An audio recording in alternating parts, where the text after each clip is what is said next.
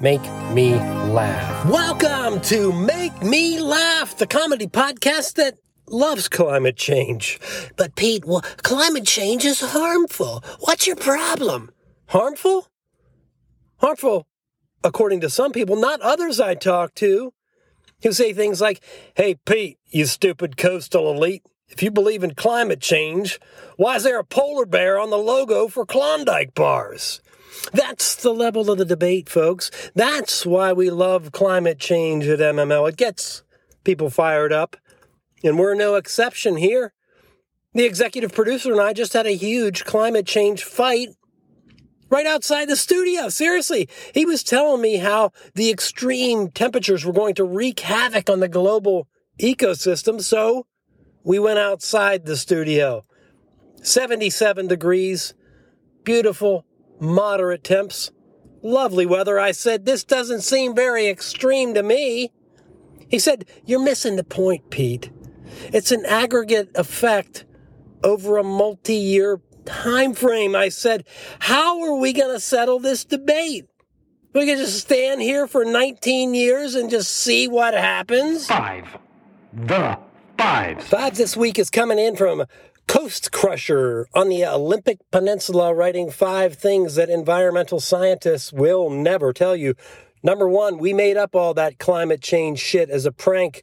We didn't care about data. We just wanted to go viral. Number two thing environmental scientists will never tell you. When we said we were studying the migration patterns of Arctic birds, that was code for thanks for the government funding. Talk to you when we get back from our Alaskan cruise, assholes.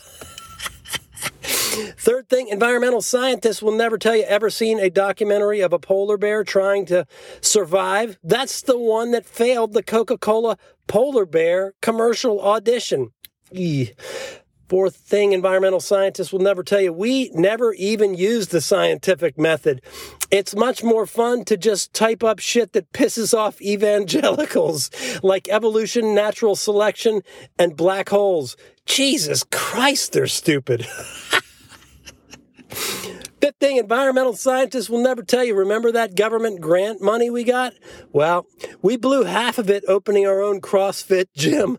The other half we invested in hookers, cocaine, and five hour energy. Mail, mail, mail, mail, mail, mail. Mail today, subject climate change. It reads Pete, I noticed that you tiptoe around all the issues and you never seem to actually stand for anything. Why don't you bow up? Jeez. And tell us how you really feel about a major issue. For example, what is your position on climate change? Thanks for MML and good luck growing a backbone, you creepy invertebrate. Signed, Big Jim. All right, Jim. Uh, climate change is an interesting phrase because it's two words and the only word people focus on is climate. Why, what about the word change? I thought change was supposed to be good. Uh, isn't everybody always saying, like, embrace change? Now, these scientists, they want no change? Are they against evolution now? That would be like someone saying, you know, they want to return to the 1950s and the age of Jim Crow. Is that what these scientists are saying? Maybe that's just the MML hot take for, you know, that could be picked up by some cable news uh, outlet. When we come back from the break, some people are starting to say that the environmental science community is rife with bigotry. More after these words. now, to be clear, I'm throwing out ridiculous lines of thought, but it's all just a mirror that I'm holding up. You watch the issues and how they're covered in the news, it's all just idiots screaming at one another. Why do people love the screaming idiot and yet shun the serious scientists? Why don't we listen to the scientists? Again, it's very simple. There are a couple very basic reasons why nobody listens to scientists. Number one, scientists, they're boring. They want to talk about graphs and data and all this research stuff. It gets hard to understand. People want to watch other people fighting and trolling. That gives more dopamine hits than some guy in a lab coat. Unless you get one of those conspiracy theory scientists, You know, the guy that comes on and they give his bio and you hear that he used to be some esteemed researcher, but then the crazy side kicks in and he starts talking about zombies and government controlled algorithms and data sets. oh, wait, that was actually me on episodes 21 through 37 of the MML podcast. Now, number two reason why nobody uh, listens to the science is global warming is too slow. That's the second reason. This is what I was alluding to when I talked to the executive producer earlier, who is nowhere to be found right now, by the way.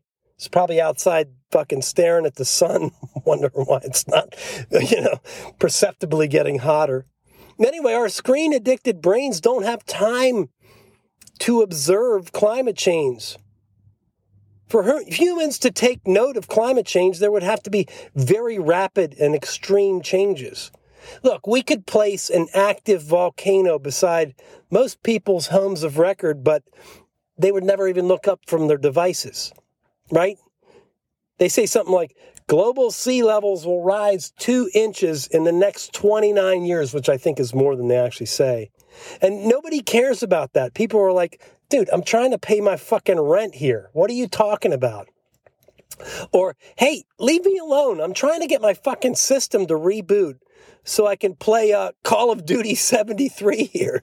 Don't be coming at me with some talk about the sea and extinction of 50% of all species. like, look, if you put an active volcano right outside of someone's home of record, they're not going to care. You'd be like, dude, look out your window. That volcano is smoking. It's probably going to erupt soon. They don't care. The only thing they're going to do is, is, you know, record it, post a video of it, and the attention span is so low they almost immediately forget about it and become immersed in looking at videos of uh, people playing video games. That's right. You you know you have an active volcano 275 feet from someone's fucking house, and they want to watch some guy in New Zealand playing Minecraft instead of trying you know trying to figure out if they need to evacuate. Anyway, back to the email. Look, Jim, I'm just messing around here because you're an MML listener. You don't need me to tell you the situation is dire. There's only one entity that's going to walk away from this whole mess, and that is Mother Nature. Nature is going to take its course so we can mess with the atmosphere and the oceans. And guess what? Mother Nature is just going to apply the same laws of physics. There's nothing to fucking debate. They're going to be tipping points? Yeah, probably, I would guess. I'll tell you what, read um, Thomas Friedman's book, Thank You for Being Late. He breaks it all down eloquently and effectively. Pete Z sounds like. Pete Z sounds like this week coming in from Bad Beat and they're environmental specific. That's sweet. If you got topicality you want to cover, just indicate it when you send it in and I'll map it to the proper episode. Anyway, Bad Beat's got PZ sounds like an environmental scientist that claims he can convince everyone that climate change is real, and then goes on a 45 minute rant about the derivation of the linear regression used in his new climate model. exactly. Exactly. Nobody's going to listen to that shit, dude. PZ sounds like a rogue conspiracy theorist that cuts a major regional power line, then returns home as infuriated upon realizing he inadvertently cut off power to his own home, thereby rendering him unable to connect to the onion router. Go mine some Bitcoin, creep. Number three, PZ sounds like a person that thinks they are saving the planet by recycling one bottle, yet fails to realize there are 1.8 trillion pieces of plastic in the Pacific Ocean. I think that's fucking true, too. Unbelievable. PZ sounds like a climate science denier that won't shut up that there was an ice storm last winter yet whose skin is severely sunburned following his attendance at a Little League game where he accused the umpire of being an environmentalist for dusting off home plate. Pete sounds like a well coiffed man who succinctly touts the benefits of coal fired plants, yet fails to reveal that his own coal company treats its employees like cattle because they find them deplorable. Ah, yes! Unbelievable bad beat, the irony. Thanks for joining MML today. A tough topic. The environment had to tiptoe around it, as Jim alluded to. I don't like to take any stands on controversial topics, right? That's the problem. All these topics get pretty tough if you want to go through them objectively. And the mind control apparatus behind the algorithms likes it way better if you just watch the video of the guy playing Roblox with a voiceover and watching through the ads so much easier.